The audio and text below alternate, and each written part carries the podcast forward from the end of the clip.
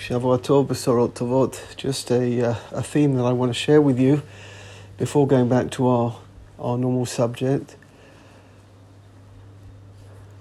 We have something very, very peculiar to Yaakov coming up, and that is that when Avram had his name changed to Avraham, we are told that you are no longer allowed to call him Avram. It's actually an Isur. Sarai has her name her name changed to Sarah.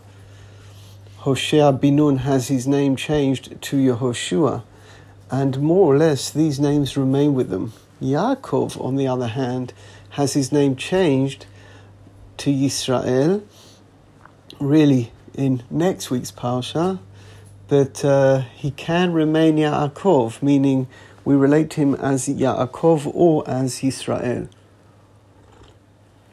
I want to relate to a, a, specific issue regarding Yaakov. We spoke a number of weeks ago now uh, about the various midot that the different avot had, and we were able to ascertain those midot by the challenges with which they were faced. So Avram is chesed, and therefore it's always a challenge for him to do something that is not chesed. Avram is challenged by things when he's told to do things that are fundamentally not acts of chesed, like throw Ishmael out of the house, like kill his son, like go to war. All of these different things are not acts of chesed, and therefore it's a massive challenge to Avraham. If Avram was a hateful person, would be only too happy without the blink of an eye uh, to fulfill those requests. But it becomes a challenge because Dafka, um, he is a man who is based, who is, who is immersed in chesed, and therefore, when asked to do things that negate that midah, it challenges him. And with that, I wanted to prove that Yaakov, even though in last week's parsha we see elements of Yaakov that seem to be full of uh, cheating and uh, apparent deceit, even though I would argue that taking the Bechorah wasn't deceit. Esav was the same age, he went in with his eyes open, he made an agreement, and uh, maybe he was a certain, a little bit vulnerable when that deal was made, but he wasn't cheated. At the end of the Parsha, it's a bit more difficult.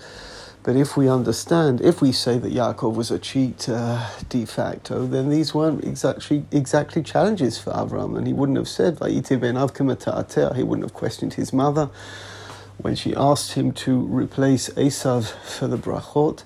But my line was that uh, Yaakov was a man of uh, of truth, and therefore these things challenged him. There is a different approach uh, which is sometimes suggested that Yaakov did not begin as a man of truth, but in fact started off in, uh, in an unclear way.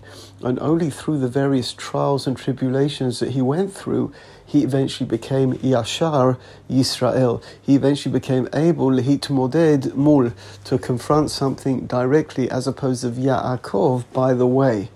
And uh, where is the beginning, or where does this transformation of Yaakov begin? Yaakov in this week's parasha, Vayetze, Parasha Osatuma, right? It's a, it's, a, it's, a, it's a very, very close parasha, and it's a close parasha because it begins and ends with Galut. The whole parasha is Galut. It is the parasha in Bereshit of Galut, even though Abraham goes down to Mitzrayim with Sarah. Yitzchak doesn't go anywhere, but Abraham goes down to Sarah, to, to Mitzrayim with Sarah. He comes back pretty quickly. Um, Yaakov's going to spend 22 years now uh, by Lavan, or 20 years plus two years of travel by Lavan. He's going to Galut. This is a parsha of Galut. And uh, Galut, I think, does not only need to be interpreted as exile to a place. But exile is a challenge. And what is clear is that Yaakov goes through incredible trials and tribulations. The minute he gets down there, when he wants to marry Rachel, he is cheated and given Leah. He has to work another seven years to to confirm or to to confirm what he's already done because he marries Rachel straight away, but does another seven years. Then he works for six years for wages.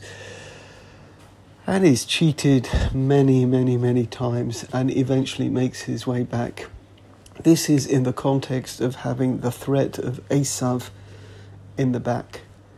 And at the end, at the end of this galut, when he comes back at the beginning of Parashat Vayishlach, he comes back to Israel, and he's already averted the the risk of Esav. He's managed to avert that as well.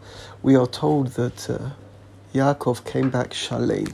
that's what I want to settle on because when we go to exile, uh, we're very, very much focused on the exile. But when you are only focused on what's happening right now, you tend to lose your way. You have to be focused on the end goal. The end goal of Yaakov at the end of exile was Shalem, was he came back Shalem and he turned from Yaakov to Israel. He still had that element of Yaakov, but he was Israel. There was Yeshirut bo, and he came back Shalem. He came back Shalem. So I was thinking about this on my way into work this morning. I did want to share it with you. What is it now? The sixth week. It's the sixth week of, uh, of, of this war that we are fighting. I'm going in now to the fourth week without hearing from my son, and uh, we are in exile in that we have confusion, we have battle, we have confrontation. And if we just focus on today, if we just focus on what the news says now, um, then one can reach despair because it's not the Six Day War, apparently not. And uh, the Yom Kippur took a while as well. The War of Independence took a while as well. Um, unfortunately, because of the complications of the situations, because of the North, because of the South, because of the terrible plight the hostages are in, this is this is long, and, and God alone knows how long this will be. And if we only look at today, if we only look at that first day of exile, or another day of exile, without having a focus on the end, then we can get to Yush. But there will be an end, ladies. There will be an end to this. This we will look back on this, and we will have a day of Hodaya and Hallel, and a day of Zikaron, and a day of rebuilding, and many, many days of rebuilding. But most importantly, those of us who have gone through this, all of Am Yisrael, because everyone in Am Yisrael is going through this in one way or another, will be shalem. We will be, and I know it sounds so strange and it, it almost almost cruel, but we will be better. We will be stronger for having gone through this. As is in every crisis, as it is in every Neis Lihitnoseis, we are elevated by Yaakov went into Galut for 20 years he was by Lavan. And that first night when he lay in the rova and he was saw the angels going up and down and he was he, he didn't know he was so worried. And Hashem said, I will be with you. But Bechozot, he had to go into Galut and he had to struggle with Galut and he had to confront the issues of every day. The good news, the bad news, and, and, and generally there's more bad news than good news in Galut. That's a struggle. That's what struggle is, and we know only too well, all of us, that that is what life is. Life is a struggle, and we grow through struggle, and we grow stronger through struggle. And sometimes we limp a bit when we're struggling, uh, but but it builds us up as people. It gives us strength, and we are able to transform ourselves from Yaakov to Israel, and that's what we are. We are Israel.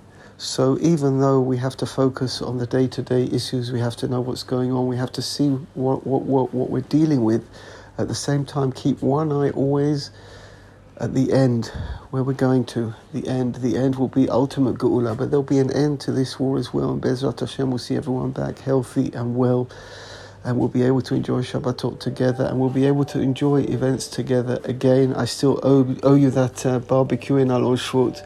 So Bezrat Hashem, we should go from Yaakov Israel, elevated through struggle. Have a Shavua Tov, Yom Tov, Besorot Tovot.